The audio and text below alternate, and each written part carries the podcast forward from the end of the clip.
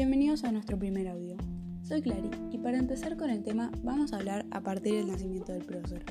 Manuel José Joaquín del Corazón de Jesús Belgrano nació el 3 de junio de 1770, siendo el menor de nueve hermanos. Nació en una familia adinerada ya que su padre, Domingo Belgrano Pérez, era de los comerciantes más ricos de la provincia.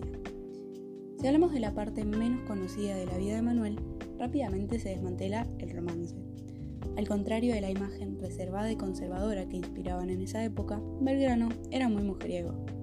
A lo largo de su vida tuvo diversas parejas y aventuras, comenzando por María Josefa Escurra. Se dice que ambos se conocieron en el consulado dirigido por Manuel, en donde se enamoraron y luego se conocieron mediante tertulias. Él tenía 32 años y ella 17. Este amor no prosperó, ya que al año siguiente ella se casó con un familiar lejano por decisión de sus padres. A lo último, este familiar se mudó a la península, por lo que la relación con Belgrano todavía tenía potencial.